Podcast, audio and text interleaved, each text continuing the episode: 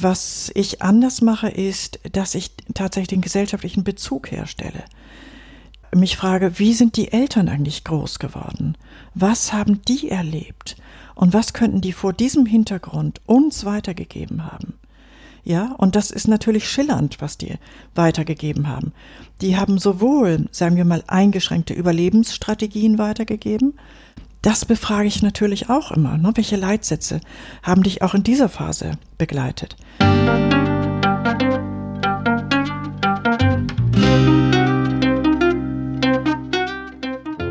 Schön, dass du wieder reinhörst.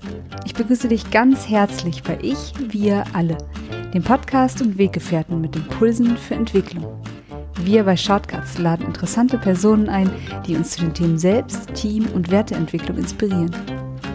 Für mehr Informationen zum Podcast und zur aktuellen Folge schau vorbei unter www.ichwiralle.com. In den Shownotes deines Podcast-Players findest du außerdem zusätzliche Infos zum Gast, den Inhalten dieser Folge und zu Shortcuts. Ich bin Birgit Permantier und spreche heute mit Ingrid Meyer-Legrand, die ein Buch zum Thema Kriegsenkel geschrieben hat, die Kraft der Kriegsenkel. Sie ist Sozialpädagogin und systemische Psychotherapeutin und geht der Frage auf den Grund, was der Krieg in uns, in den Kriegsenkeln bewirkt hat. Wir beschäftigen uns mit der Frage, warum das heute immer noch ein Thema ist, was die Symptome der Kriegsenkel sind, die sie immer noch mit sich herumtragen, zum Beispiel das Nicht ankommen können, immer unterwegs sein müssen und mh, hm, welche Methoden ihr helfen, diesen Themen auf den Grund zu gehen. Bevor das Gespräch beginnt, noch ein kurzer Hinweis zu unseren Angeboten. Auf ichwiralle.com slash Angebote findest du unsere aktuellen Workshops und Ausbildungen zu den Themen Selbst, Team und Werteentwicklung. Und jetzt wünsche ich dir ganz viel Inspiration und Freude beim Hören. Audio ab.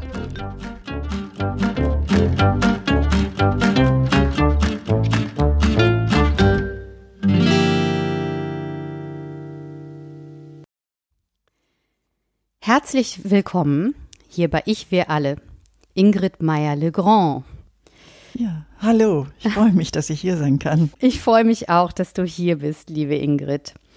Du bist Psychotherapeutin, systemische Therapeutin, hast Sozialpädagogik studiert, Sozialarbeit und hast dich auf ein sehr besonderes Thema fokussiert, nämlich die Kraft der Kriegsenkel, über das du auch ein Buch geschrieben hast. Das ist sehr faszinierend. Jetzt, 76 Jahre nach dem Krieg, gerade war der 8. Mai, das Kriegsende. Warum, liebe Ingrid, ist das eigentlich nach so langer Zeit immer noch ein Thema? Ja, das ist in der Tat eine ganz, ganz große Frage und die wird mir immer wieder gestellt. Und häufig wird es auch, so wie soll ich sagen, zurückgewiesen. Also im Sinne von, das kann doch nicht wahr sein, dass es 76 Jahre nach dem Krieg immer noch eine Bedeutung hat. Und ich möchte mal sagen, es hat eine Bedeutung, weil diese Jahrgänge, und dazu komme ich gleich nochmal, wer das genau ist, die sich als Kriegsenkel neu definiert haben, haben ein Thema, nämlich wie kann ich endlich ankommen? Das ist die große Frage, die sich Kriegsenkel stellen. Wie kann ich ankommen in einer Beziehung? Wie kann ich ankommen in meinem Job? Wie kann ich ankommen in dieser Gesellschaft? Ja, das ist das große Thema von denen, die sich, wie gesagt, als Kriegsenkel neu definiert haben. Und damit sich gleich jeder angesprochen fühlt, kann ich vielleicht nochmal sagen, wer das eigentlich ist. Ja, also die Kriegsenkel, die stammen von Eltern ab, die als Kinder den Nationalsozialismus erlebt haben und erlitten haben, ja, den, die Verfolgung, den Krieg, die Flucht und Vertreibung und das harte Ankommen nach der Flucht. Ja, alle, die von diesen Eltern, und die sind in der Zeitspanne zwischen 1928 und 1946 geboren. Wer von denen abstammt, kann sich als Kriegsenkel bezeichnen. Da wissen wir, Enkel, da sind die Großeltern sozusagen verantwortlich für den Nationalsozialismus. für die Verfolgung, für Krieg und Vertreibung und so weiter und so fort. Ja, also das, das sind die Kriegsenkel. Und wenn Sie sich heute fragen oder wir uns heute fragen, ich gehöre ja auch dazu, warum kann ich nicht ankommen, wird schon mal deutlich, dass diese Kriegsenkel mindestens zwei Zeitströme, ganz zwei wichtige Zeitströme in ihrem Lebenslauf vereinigen. Das wird häufig von denen übersehen, weil mit dieser Frage, warum kann ich nicht ankommen, wird von vielen so beantwortet, weil meine Eltern nicht ankommen konnten, ja, weil die geflüchtet waren und das habe ich wohl vererbt. So geht irgendwie die Erzählung oder die Erklärung. Ja, und ich denke, wir müssen da ein bisschen genauer gucken. Und dafür habe ich zum Beispiel eine Methode entwickelt, um diese zwei Zeitströme, die die Kriegsenkel im Lebenslauf haben, genauestens zu untersuchen also auf die Auswirkung auf das Leben der Kriegsenkel heute. Mit den zwei Zeitströmen meinst du damit den Zeitstrom der Eltern und den der Kriegsenkel selbst, ja? Genau. Wie kommen die denn dort zusammen? Also wie kann ich mir das vorstellen? Weil es ist ja auch für uns natürlich jetzt natürlich zu sagen, okay, die Geschichte unserer Ahnen und Vorfahren hat einen Einfluss auf unser Leben und Erleben. Aber sicherlich ist das nicht für jeden sofort zu erschließen. Wie vererbt sich das denn oder wie kommt das denn weiter? Ja, das ist eine sehr, sehr gute Frage. Also diese Geschichten fangen ja bei den Großeltern an. Also die Geschichten der Großeltern, in diesem Fall diejenigen, die für den Nationalsozialismus verantwortlich waren, diese Geschichten tragen sich ja weiter. Und ich möchte gleich vielleicht noch mal schon mal ganz konkret werden.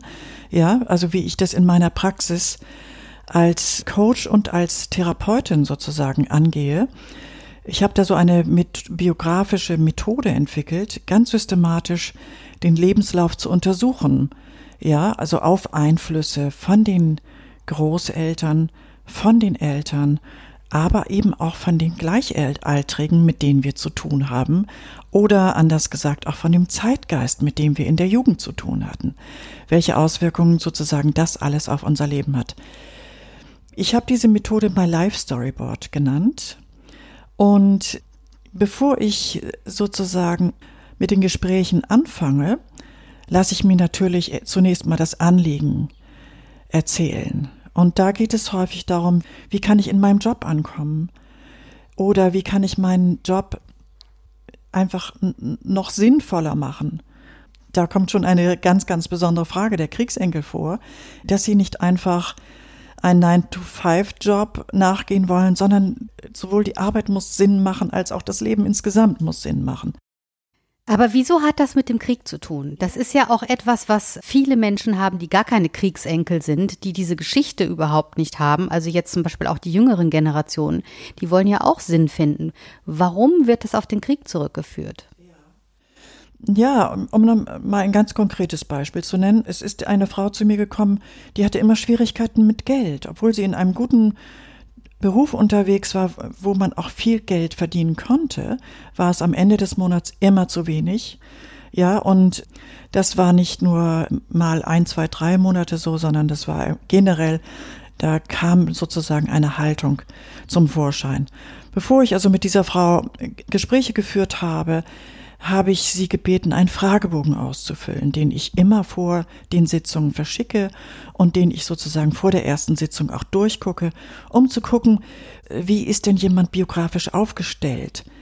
Es macht ja einen Unterschied, ob jemand mit Großeltern beziehungsweise Eltern groß geworden ist, wo es ganz große beispielsweise menschliche Verluste gab. Ja? Oder in diesem Fall haben wir festgestellt, dass der Großvater aus einer armen Bauernfamilie kam und schließlich, also jetzt Triggerwarnung, im KZ gelandet ist als Aufseher. Der war zuständig für das Vermögen oder die Wertgegenstände dieser internierten Menschen. Ja, und diese Frau, mit der ich im Gespräch war, wie gesagt, die hatte Schwierigkeiten mit Geld. Dieser Großvater hat als junger heranwachsender Erwachsener, Schrägstrich, mit den Wertgegenständen dieser internierten Menschen zu tun gehabt. Das gehörte ihm gar nicht. Und das Thema von, was gehört eigentlich mir und Schuldgefühle zu haben, dass mir etwas äh, vielleicht gar nicht zustehen könnte. Genau. Aufgrund der Schuld, die vorher angesammelt wurde. Genau. Und sie hatte sich bis dahin in dieser Weise überhaupt nicht mit dem Großvater auseinandergesetzt, sondern hat das sozusagen weggewischt, hat gesagt, ich kenne ihn nur als liebevollen Mann also lass mich bitte in Ruhe mit KZ und Schuld und so weiter und so fort. Ja, so handhaben das viele Nachkommen, dass sie sagen, Mann, das war doch wirklich ein netter Opa, ja. Und wenn er was verbrochen hat, dann will ich das nicht hören, so ungefähr. Aber ich denke, es ist heilsam, sich die Geschichte anzugucken dieser Großeltern und zu fragen, wie konnte es dann um Himmels willen passieren, dass dieser Großvater dort gelandet ist. Und wenn wir nachvollziehen können, also aus verarmten bäuerlichen Verhältnissen, die einzig mögliche Verdienstquelle sozusagen, das KZ, dann kriegen wir zumindest eine Ahnung, wie diese Motivlage ausgesehen hat. Und wie du schon gesagt hast, die Frage ist ja, wie ist seitdem seit diesem Ereignis mit Geld umgegangen, mit Wertgegenständen in der Familie. Alleine dieses Motiv, dass er sozusagen aus Gründen des Geldverdienens dort gearbeitet hat, hat schon ausgereicht, dass diese Frau, mit der ich ja im Gespräch war, ihre aktuelle Frage anders betrachten konnte. Ja, das ist doch interessant. Dieses Wissen darum oder dieses Betrachten hat ja offensichtlich etwas in ihr gelöst oder erlöst. Wie ging das denn vonstatten? Das ist ja wahrscheinlich so magische Momente im Coaching, wo sich irgendwie etwas auf einmal fügt und auflöst. Ja, also das, was du auch schon angesprochen hast. Geld wurde in dieser Familie unter Umständen allein wegen dieses Ereignisses ja, dass jemand im KZ gearbeitet hat und da die Wertgegenstände der Internierten gekümmert hat oder kümmern musste oder wegschaffen musste. Das hat in der Folge eine ganz spezifische Haltung in der Familie zum Geld oder zu Wertgegenständen an den Tag gelegt. Also es war immer ein Problem, also auch schon bei den Eltern sozusagen Vermögen zu haben. Ja, also das war immer belastet. Und wir haben schließlich die Frage äh, so gestellt, und die war für die Frau, mit der ich da im Gespräch war, darin bestand schon ein Lösungsansatz zumindest. Was ist sie bereit zu tun für ihre Karriere? Wir haben das so auf den Punkt gebracht, dass der Großvater offenbar alles dafür getan hat, buchstäblich über Leichen gegangen ist für Geld. Also auf den Punkt haben wir es gebracht. Ob wir ihm damit gerecht werden, das ist eine andere Frage. Es ist immer die Frage, wie wurde das sozusagen in der Familie verhandelt? Und wie ist es bei der Enkelin angekommen? Ja, und offenbar, indem sie sich selber gefragt hat, was bin ich bereit für Geld zu tun? Und darin eine, allein in dieser Frage schon eine Lösung gesehen hat, hatte das sozusagen etwas Stimmiges, die Frage, die wir an den Großvater gestellt haben, an die Geschichte. Diese Live-Storyboard-Arbeit, das ist einerseits, sagst du, ein Gesprächsleitfaden, ein Interviewleitfaden, den du hast, und dann andererseits ist es dann vielleicht auch was Visuelles oder ist es Aufstellungsarbeit? Wie kann ich mir das vorstellen? Ja, es ist in der Tat was Visuelles. Also das heißt, ich lasse zu diesen verschiedenen Stationen, die ich dann untersuche, und dazu komme ich gleich noch, lasse ich Zeichnungen machen. Und das ist immer sehr interessant. Und das könnte ich vielleicht auch noch mal an einem Beispiel machen. Aber um das noch mal so abzuschließen, in diese Art von Zusammenhängen wachsen wir einfach hinein. Also die ich jetzt mal so aufgemacht habe an dem Beispiel vom Großvater. Das sind jeweils andere Zusammenhänge und die aufzuklären und sich zu fragen, welche Art von Leitsätzen haben sich dann fortgesetzt. Und darin besteht ja die transgenerationelle Vererbung. Welche Haltung hat sich da fortgesetzt? Ja? Wie wurde unter Umständen das, was der Großvater da gemacht hat, wie wurde das modifiziert? Wie wurde es versucht von den Eltern irgendwie zu korrigieren oder von der Enkelin? Wie wurde da an der Haltung gearbeitet? Also das ist sozusagen der erste Schritt, den wir in, dem ersten Gespräch, das wir haben, thematisieren. Und dann gehen wir schon in die erste biografische Phase, die ich ansiedel von 1 bis 6. Und da frage ich immer, was hast du denn da erlebt? Weil ich gerne an die Erzählung der Kriegsenkel anknüpfe. Ja, also sie verbinden das ja sehr, sehr stark mit ihrer Familie, das, was ihnen heute sozusagen widerfährt. Sie sagen schlicht und einfach, bei der Familie konnte gar nichts anderes herauskommen als beispielsweise das Scheitern oder beispielsweise dieses Rastlose, ne, weil meine Eltern geflüchtet sind. Dann gucke ich also in die Familie. Was hat da stattgefunden von eins bis sechs? Und häufig erinnert man sich an ganz, ganz viele Situationen oder, und Ereignisse.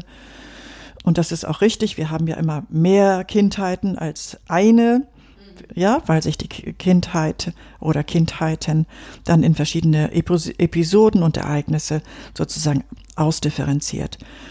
Und immer mit Blick auf das, was die, also was die Frauen oder Männer, die zu mir ins Gespräch kommen, in die Praxis kommen, wollen in Zukunft. Genau, das ist das erste Bild, was wir eigentlich mal, was wir eigentlich anschauen. Wohin soll eigentlich die Reise gehen?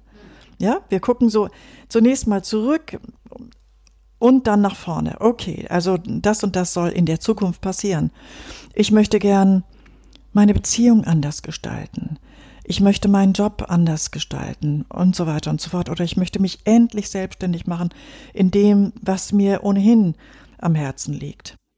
Naja, die kommen ja wahrscheinlich auch nicht als allererstes darauf, das hat mit dem Krieg zu tun, sondern dann ist es ja auch so, dass sie wahrscheinlich das eine oder andere schon probiert haben und gemerkt haben, komisch, ich habe jetzt dieses und jenes und diese Psychotherapie und das Coaching gemacht und da ist immer noch die Blockade, da ist immer noch dieses innere Hindernis.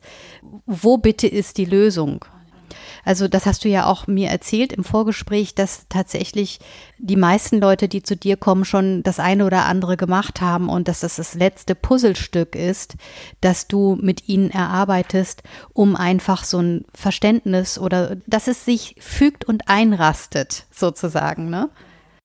Ja, ich biete einfach einen, einen Erklärungszusammenhang an, der über das Individuelle hinausgeht. Ja, also äh, viele Psychotherapien, die sind daran interessiert, sozusagen, ich sage es jetzt etwas salopp, was zwischen den beiden Ohren stattfindet, sozusagen, also was im Kopf los ist. Und ich frage irgendwie, wie, wie ist denn das in den Kopf hineingekommen? Ja, also das heißt. Schönes Bild. Wie ist jemand, ja, wie ist jemand aufgewachsen? Mit welchen Leitbildern? Wenn wir jetzt so darüber sprechen, dann kommt mir so meine eigene Kindheit in den Sinn. Also ich bin in einem Dorf am Niederrhein aufgewachsen und ich bin 68 geboren. Und natürlich in der Zeit, als ich aufgewachsen bin, also quasi Anfang der 70er Jahre, war das für mich vollkommen normal. Die Welt war wunderschön. Und durch das Dorf liefen dann ab und an mal so Einbeinige. Und dann habe ich gefragt, warum hat denn der Mann nur ein Bein? Ja, der war im Krieg. Und mir ist erst später klar geworden, eigentlich so in den 90er Jahren, dass 1968 der Krieg ja gerade mal knapp 20 Jahre vorbei war. Jetzt habe ich selber persönlich den Mauerfall erlebt in Berlin. Das ist jetzt mehr als 30 Jahre her und das kommt mir noch so nah vor. Das bedeutet, dass die Zeit, in der ich aufgewachsen bin, dass diese Erwachsenen, mit denen ich es zu tun hatte, die hatten ihren Kopf wirklich noch im Krieg. Das ist alles noch total präsent gewesen, für mich aber vollkommen unsichtbar, weil der Krieg ja nicht mehr sichtbar war. Das hat mich so geflasht, als ich das so erkannt habe. Vor allen Dingen auch diese unglaubliche materielle Verhaftung, die ich dort erlebt habe. Also jetzt zum Beispiel auch bei meinen Eltern, die zum Beispiel ein Haus renoviert haben und es ging immer die ganze Energie in dieses Haus hinein, wo ich so dachte, ja Gott, ne? Also wie kommt denn das? Und ich habe das jetzt auch verstanden, weil ich habe jetzt kürzlich nochmal mit meinem Vater gesprochen und Folgendes ist passiert. Und zwar war es so, er war ja vier Jahre alt und deren Haus ist zerstört worden durch eine Bombe. So. Und jetzt kommt's. Sein Vater ist im Krieg. Er bekommt aufgrund dieses Ereignisses Heimurlaub, fährt mit dem Zug nach Hause, der Zug wird bombardiert und er stirbt. Das heißt, das ist der doppelte Verlust. Ne? Das Haus und der Vater gehen verloren. Und jetzt überhaupt, wenn ich so darüber rede, wird mir überhaupt erst klar, was das bedeutet hat. Mein Vater hat seine Heimat verloren, sein Haus verloren und den Vater verloren in dem Alter. Und er war wie ausgenockt, sein ganzes Leben lang. Ja, man sagt ja einfach auch, ich meine, das sind ja traumatische Ereignisse, ja. Das sind einfach traumatische Ereignisse und wir wissen ja mittlerweile, dass von den deutschen Kriegskindern, zu denen dein Vater ja eben dann auch gehört, 60 Prozent traumatisiert waren. Genau durch solche Ereignisse. Ja, und zwar 30 Prozent schwerst traumatisiert. Ja, und von der jüdischen Bevölkerung, beziehungsweise von der Bevölkerung, die verfolgt worden ist, 90 Prozent traumatisiert. Also wir sind in einer traumatisierten Gesellschaft groß geworden, die, wie ich schon mal an anderer Stelle gesagt habe, sehr, sehr viel damit zu tun hatte, diese Wunde, die, die diese Ereignisse gerissen haben, zu bedecken. Und sie hatten sozusagen nicht die Hände frei für uns Kinder. Ja, das ist ja ein sehr schönes Bild. Wenn ich also so eine Wunde in mir habe, da bin ich im Grunde genommen nur damit beschäftigt, mich einigermaßen zu regulieren, dass ich meinen Alltag überstehe und dass ich hier sicher durchkomme. Es geht also nicht um das Erleben, um die Lebenskraft, sondern es geht um das Überleben, obwohl scheinbar alles im Außen schon gut ist. Genau. Und mit diesen Menschen sind wir groß geworden. Und das ist, untersuche ich ganz systematisch und ganz genau und frage immer, an welche Situation erinnerst du dich denn, wenn du an die Phase denkst von eins bis sechs? Viele sagen dann, ich habe gar keine Erinnerung, aber da braucht man nur so ein bisschen ins Erzählen zu kommen und schon sitzt da wieder die ganze Familie am Armbrutstisch, die betreffende Person eben an ganz besonderer Stelle und da wird dann erzählt, ja, genau, also ich hatte immer so den Eindruck, ich komme in dieser Familie überhaupt nicht vor. Ja, immer ging es um meine Schwester und meine beiden Eltern und die waren eine Dreierkonstellation und da kam ich nicht dazwischen. Sie malte aber ein ganz anderes Bild, wo plötzlich eine äh, ihre Bedeutung für diese Familie klar wird. Sie malt sich als Clown. Sie malt sich als bunt, also als einzige lebendige Figur da in diesem ganzen Szenario. Also der Entertainer der Eltern zu sein, genau. die so vor sich hin trauern. Genau, ja. Das heißt, sie hat eine ganz wichtige Funktion übernommen für diese Familie. Freude hineinbringen in den Alltag, ja. Und das haben ganz viele Kriegsenkel gemacht. Das heißt, sie mussten von ihren eigenen Bedürfnissen absehen und für die Familie agieren für die Eltern, für den Vater, für die Mutter und häufig eben auch noch für die Geschwister. Ja, und sie selbst kamen zu kurz. Sie selbst wurden sozusagen emotional überhaupt nicht unterstützt, nur materiell versorgt, wie du gerade gesagt hast. Und das ging häufig bis zur, heute würden wir sagen, Kindesvernachlässigung. Dass sie irgendwie mit fünf alleine zum Arzt fahren mussten, mit Fieber, auf ihrem kleinen Kinderfahrrad. Also solche Stories höre ich dann. Wichtig an dieser Stelle ist, dass ich frage, was hast du da erlebt? Das wird aufgezeichnet. Diese Zeichnung birgt dann häufig noch eine andere Ebene, ja, wie in diesem Fall, wo sich diese Frau als Clown gemalt hat, ohne das vorher zu wissen. Wie soll ich mich jetzt denn eigentlich malen da in der Situation? Eigentlich wollte sie mir ja erzählen, hier guck mal, ich bin nie in meiner Familie vorgekommen. Jedenfalls nicht als pures Wesen, sondern eben immer nur in der Funktion, die sie zu erfüllen hatte. Ich meine, es spielt sich ja so ein. Es ist ja nicht so, dass irgendjemand das macht, sondern das System erschafft es so. Das System erschafft es und Kinder nehmen sich auch die Rollen, beides. Am Ende hat sie über diese Zeichnung eine andere, ist sie zu einer anderen Erzählung gekommen. Ja, dass sie wichtig war in der Familie. Ja, das hat sie vorher nicht gesehen. Und das hat die Zeichnung offenbart sozusagen. Ja, das heißt, in der Zeichnung ist auch immer das Unbewusste tätig. Ja, also darauf können wir uns dann verlassen. Und ihre aktuelle Frage war, ja, wie komme ich heute in der Welt eigentlich vor? Muss ich mich auch im Job irgendwie in die zweite oder dritte Reihe stellen, muss ich da auch wieder irgendwie, sagen wir mal, den Clown machen, mich in dieser Form anbieten und so weiter und so fort. Ja, und dafür hat sie sozusagen eine neue Erzählung bekommen. Sie war wichtig in dieser Rolle. Und ja, die zweite Frage ist immer, was hast du daraus gelernt für heute? Also sie kann gestalten. Das ist das, was wir jetzt mal ganz allgemein gesprochen da aus dieser Phase herausgeholt haben. Also ich denke mir, viele Psychotherapien, viele Coaches gucken auch in diese Phase, in diese biografische Phase. Was ich anders mache, ist, dass ich tatsächlich den gesellschaftlichen Bezug herstelle. Mich frage, wie sind die Eltern eigentlich groß geworden? Was haben die erlebt? Und was könnten die vor diesem Hintergrund uns weitergegeben haben? Ja, und das ist natürlich schillernd, was die weitergegeben haben. Die haben sowohl, sagen wir mal, eingeschränkte Überlebensstrategien weitergegeben. Also, wenn wir deinen Vater nehmen, das kann sein, dass er ganz ängstlich unterwegs war. Es kann aber auch sein, dass er eben besonders risikofreudig war, weil er einfach dieses Augen zu und durch gelernt hat, beispielsweise. Das befrage ich natürlich auch immer. Ne? Welche Leitsätze haben dich auch in dieser Phase begleitet? Die zweite Zeitschiene, ja, und das ist ja eben das Wichtigste, dass ich das einbette in eine historische Zeit, ist eben die, zwischen 12 und 18. Da fängt man an, mit Gleichaltrigen loszugehen, sich ein bisschen von den Eltern zu distanzieren, über den Tellerrand des Elternhauses hinaus zu gucken und sich zu fragen, was ist denn hier in dieser Gesellschaft möglich mit den Gleichaltrigen? Und da frage ich, mit wem hast du abgehangen? Was wolltet ihr damals werden? Wie sah denn deine, deine Idee von Generation aus? Ja, und dann sagen die irgendwie, ja, meine Generation ist die erste gewesen, die sich um den sauren Regen gekümmert hat, beispielsweise, die die Grünen mit aufgebaut haben oder wie auch immer. Die Freundin ist ganz wichtig geworden oder die gleichaltrigen Gruppe.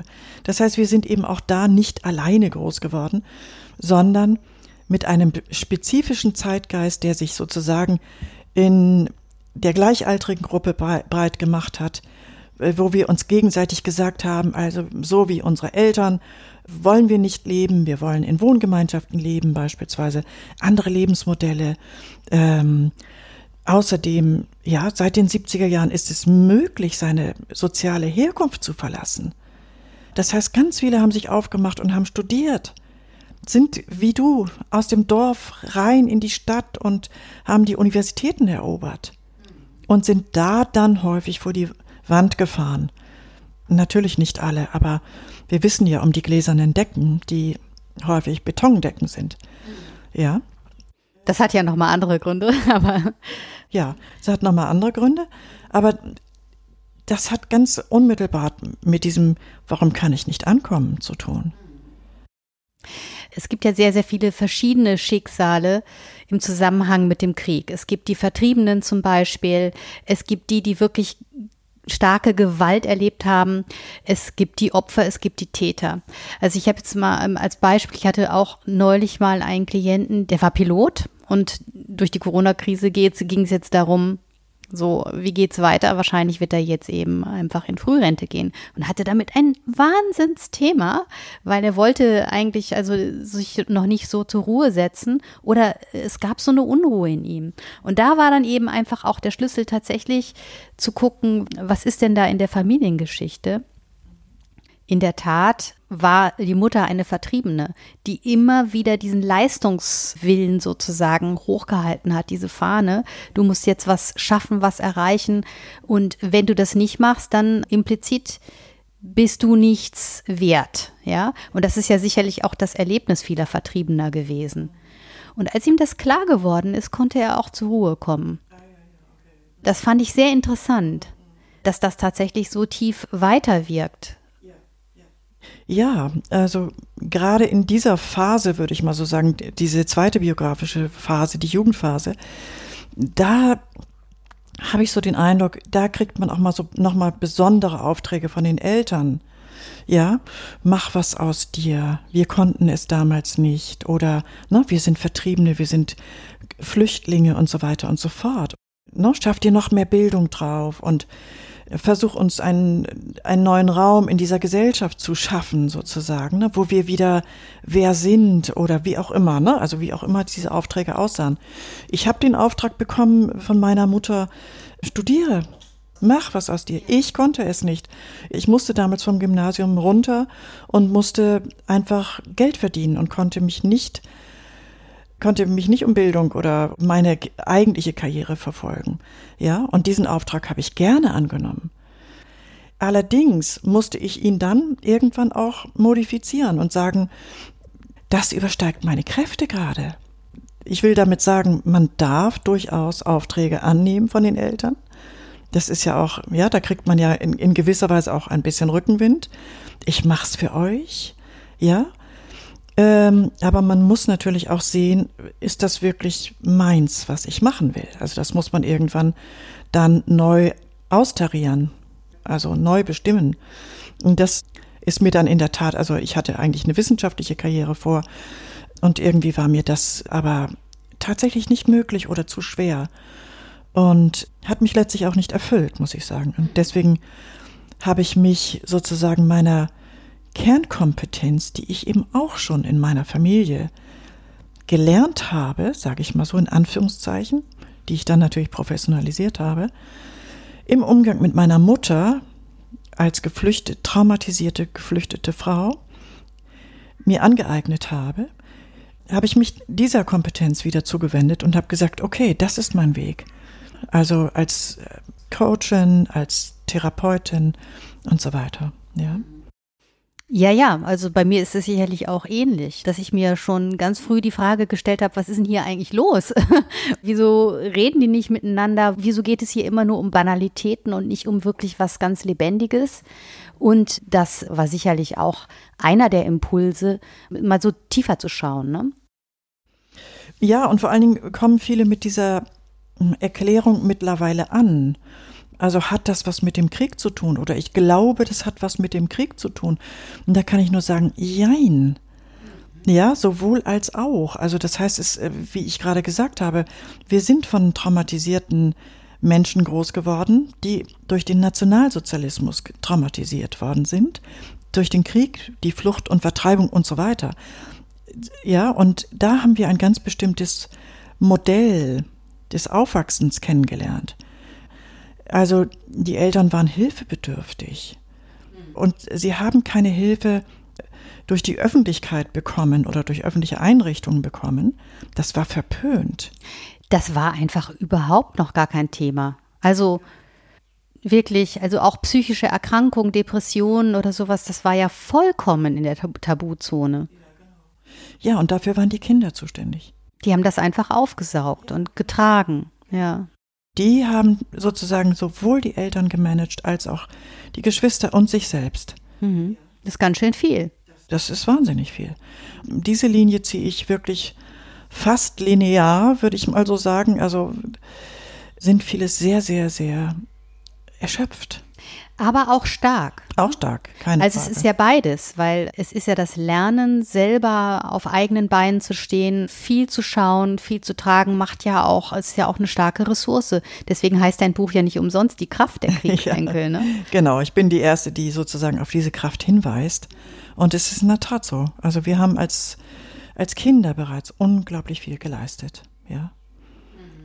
Gibt es da auf der Ebene vielleicht auch noch andere Muster, die erzählt werden wollen? Also wir haben ja hier zum Beispiel jetzt das Thema gehabt, dass der Vater oft kein Vater, sondern eher eine Vater Morgana war. Das ist ja etwas, was ganz viele erlebt haben und teilweise heute auch noch erleben. Der abwesende Vater, entweder physisch oder psychisch. Das ist ja ein großes Thema, das Nicht-Ankommen. Was sind noch Themen, wenn jetzt äh, die Hörer und Hörerinnen hören und damit in Resonanz gehen? Mit welchen Themen kann ich noch auf die Suche gehen? Ja, wenn, wenn, du so sagst, also ich hatte keinen Vater, sondern eine Vater Morgana, das ist so eine Erzählung. Ich hatte keine Mutter, die ähm, liebevoll war, sondern die mich einfach nur materiell versorgt hat. Das ist eine andere Erzählung. Die kalte Mutter ne, ist eine Erzählung und so weiter. Ja, das äh, stimmt natürlich alles. Ich frage ja immer, was haben wir daraus gelernt, dass wir mit diesen Menschen groß geworden sind? Also ganz konkret, was haben wir gelernt in Bezug auf die Gestaltung von Beziehungen? Ja, und das können wir sozusagen sowohl in Bezug auf die Gestaltung von Beziehungen unter Freunden, sind wir aufgrund dieses Großwerdens mit Eltern, die emotional nicht anwesend waren, sind wir in der Lage, Freundschaften zu machen? Sind wir in der Lage, ein anderes Modell als das der, der Ehe der Eltern zu führen? Oder funkt uns auch dieses Modell der Eltern, die sich immer gestritten haben, das ist eine weitere Erzählung, funkt uns dieses Modell auch in unsere eigenen Ehen und Partnerschaften rein, beispielsweise? Ja, was machen wir heute mit der Kindererziehung? Wir sind nicht gesehen worden. Ich sage ja, wir sind sogar parentifiziert worden. Wir waren Eltern für die Eltern. Machen wir das mit unseren Kindern auch? Wie können wir, ja, das, das sind so Fragen, die auch ins Heute, direkt ins Heute verweisen. Ja, oder Lehrerinnen und Lehrer, wie gehen die mit den Kindern um? Ist das immer noch, geht in die Ecke, also Isolation? Das, was sozusagen nahtlos aus dem Faschismus, aus dem Nationalsozialismus kommt.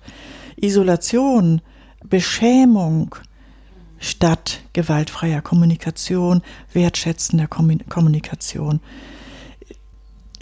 ja, annehmen, ja, sich gegenseitig annehmen. Was mir jetzt gerade so als Frage kommt, ist, dass wir natürlich als Deutsche eine besondere Geschichte haben. Dadurch, dass wir eben auch die Tätergeschichte haben, dadurch, dass wir als Volk sozusagen, als Volksgemeinschaft Schuld auf uns geladen haben, wenngleich eben nicht als Individuen alle mal. Siehst du da einen Unterschied zu Menschen, die in anderen Ländern aufgewachsen sind? Also zum Beispiel, ich sage jetzt mal äh, aus meiner eigenen Geschichte, meine Mutter ist Holländerin. Das ist eine ganz andere Nummer. Die sind ganz anders unterwegs. Also meine ganze Verwandtschaft lebt sozusagen in Holland. Da gibt es diese Belastungen auch in dieser Form so nicht, scheinbar. Also da habe ich andere Erfahrungen gemacht, ja. Also ich kann einfach sagen, also ich habe ja Verbindung zu Belgien über meinen Mann und da habe ich häufig auch Interviews geführt und da kann ich schon sagen, dass ach, wie soll ich sagen, dass sie auch bio, biografisch aufgestellt worden sind durch das, was die Großeltern erlebt haben. Ja. Ich kann sowohl sagen, also diejenigen, die aus Widerstandsfamilien kommen in Belgien, sind erneut im Widerstand. Also das heißt, sie organisieren beispielsweise die, die Flucht der neuen Geflüchteten die in, in Belgien anlanden, um nach England oder, oder nach Frankreich zu kommen. Ja, zum Beispiel, die organisieren das neu, als auch traumatisierte, also die mit traumatisierten Menschen groß geworden sind, die ein ähnliches Päckchen zu tragen haben, die sich auch fragen beispielsweise, darf ich Glück empfinden, weil mein Vater im KZ gesessen hat oder als Zwangsarbeiter in Deutschland war? Ja, zum Beispiel. Das finde ich auch nochmal einen sehr interessanten Punkt, diese unbewusste Loyalität mit dem Unglück und dem Leid. Die Erlaubnis, glücklich zu sein, im Anbetracht des Leids meiner Ahnen. Also bei Hellinger ist es ja so, oder bei der Familienaufstellung ist es ja so, dass dann häufig der Segen gegeben wird von den Ahnen. Ich gebe dir den Segen, glücklich zu sein. Das scheint notwendig zu sein, sich diese Erlaubnis abzuholen. Ja, also ich habe dann anderes, also ein anderes Verfahren sozusagen, weil es ja häufig auch ein, das Verhältnis zu den Vorfahren ist ja durchaus ambivalent. Ja, und das heißt, das mit dem Segen kann dann häufig nicht so klappen. Der, der hängt einfach schief. Der, Punkt. ja, der hängt einfach schief. Stimmt. Ähm, und dennoch gibt es da so einen kleinen Ausweg, und der heißt einfach, ich mache es auch ein klein wenig für die Eltern. Das, was ich vorhin gesagt habe mit dem Auftrag. Ja, viele sagen ja, hadern so ja mit sich. Also ist das, also sowohl mit dem Auftrag, mit der, mit der eigenen Karriere, mit dem Glück, aber auch mit der Angst. Ist das eigentlich meine Angst? Ist das eigentlich, ist das eigentlich der Job, den ich mir gewollt habe? Oder ist es der Job, den mein Vater für mich ausgesucht hat? Und so weiter und so fort. Bei all diesen Fragen zum Beispiel in Bezug auf den Job, sage ich einfach, das ist sicherlich schon längst in Fleisch und Blut übergegangen, das, was unsere Väter oder unsere Mütter uns einst gesagt haben. Und wir können uns das nur noch herausoperieren, so, so dass wir unter Umständen eine versöhnliche Haltung einnehmen können, wenn wir sagen, ich mach's auch ein bisschen für euch. Ja, also die Ahnen abschneiden, das funktioniert häufig nicht. Das haben auch ganz, oder das versuchen immer wieder Menschen. Unter anderem auch dadurch in der Ausstellungsarbeit, dass sie das schwere Päckchen häufig zurückgeben. wo ich sage, wohin? Wohin? Oder das, das Päckchen ist ja längst wirklich in Fleisch und Blut übergegangen. In, also haben wir inkorporiert, inhaliert. Das heißt, wir müssen eher fragen, was hast du dir damals dabei gedacht? Mit wie viel Liebe bist du auch daran gegangen, beispielsweise den, die Aufträge der Eltern zu erfüllen? Ja? Und wenn wir es zurückgeben an irgendwelche vermeintlichen Ahnen, geben wir auch diese Liebe zurück. Und diese Person wird erneut nicht gesehen mit der Ambition, die damit verbunden war, etwas irgendwie wieder gut zu machen für die Eltern. Ich habe ja diese Geschichte erzählt, dass mein Vater hat ja damals eben sehr, sehr viel immer an diesem Haus gearbeitet. Also immer hat er da gehandwerkert und das die ganze Liebe floss in das Haus. Und interessanterweise ist dieses Haus auch in meiner Traumwelt ist wirklich ein Symbol für mein Selbst. Also es ist ganz interessant. Dieses Haus, obwohl ich da gar nicht so lange äh, gewohnt habe, taucht da ganz stark auf.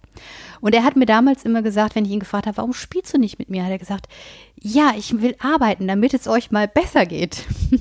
Und dann habe ich irgendwie damals gedacht, so ist ja, ist ja wirklich total lieb, das mache ich auch für meine Kinder. Und dann habe ich gedacht, wenn ich das für meine Kinder mache und die machen das dann auch für ihre Kinder, wem geht es dann eigentlich besser? und habe gesagt so zu mir selbst, mhm. nee, das mache ich nicht. Mhm. Und, ja, ja. und habe ihm dann mhm. irgendwann mal gesagt, ja, mhm. Papa, Vielen Dank, mir geht es wirklich besser. Vielen. Dank. Ja, super. Ach, sehr schön, ja, genau. Ja, ja, also das ist sozusagen, sein, ich habe seinen Auftrag, deswegen erzähle ich das, erfüllt.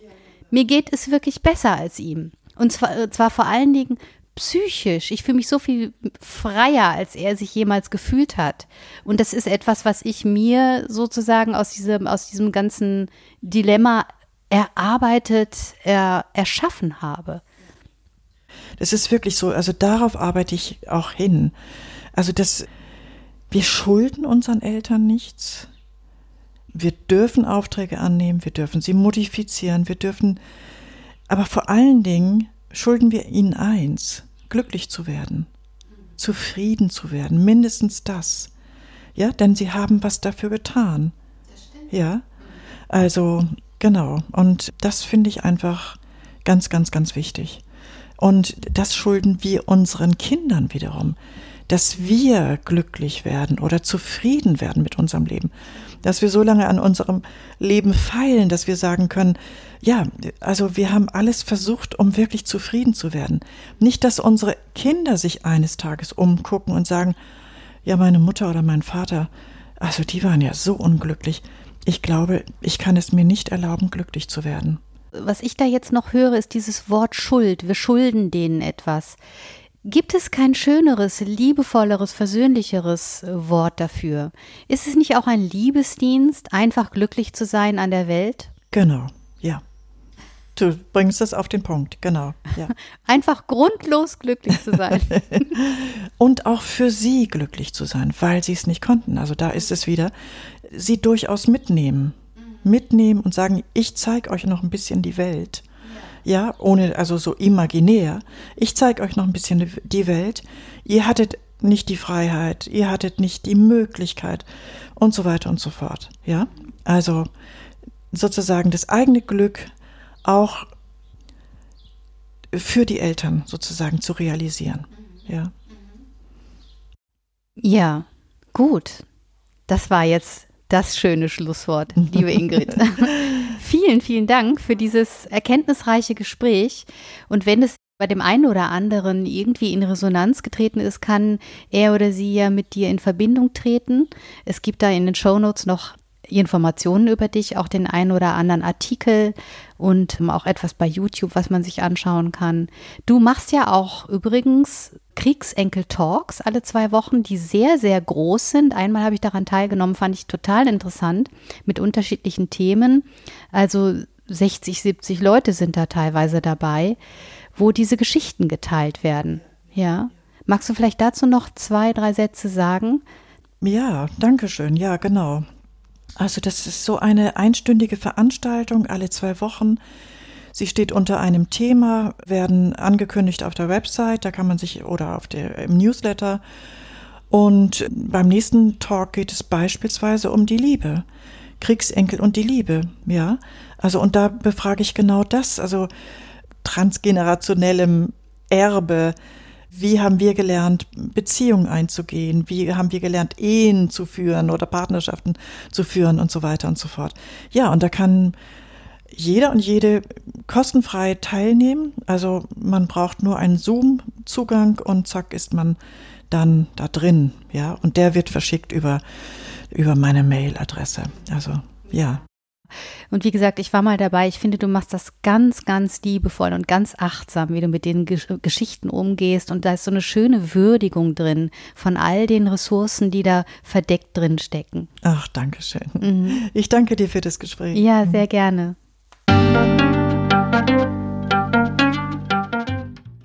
Das war eine Folge von Ich, wir alle, dem Podcast und Weggefährten mit Impulsen für Entwicklung. Wir bei Shortcuts begleiten und unterstützen Unternehmen bei der Entwicklung von zukunftsfähiger Führung, Kommunikation, Unternehmenskultur und Design. Mehr Infos zu unseren Angeboten, zum Podcast und der aktuellen Folge findest du unter www.ichwiralle.com. Wir freuen uns über dein Feedback zur Folge und deine Bewertung des Podcasts bei iTunes. Bitte stell uns gerne Fragen zum Podcast und mach Vorschläge für Themen und Interviewpartner, die dich interessieren würden. Und zu guter Letzt, schau gerne bei uns in Berlin-Kreuzberg vorbei. Wir lieben Besuch.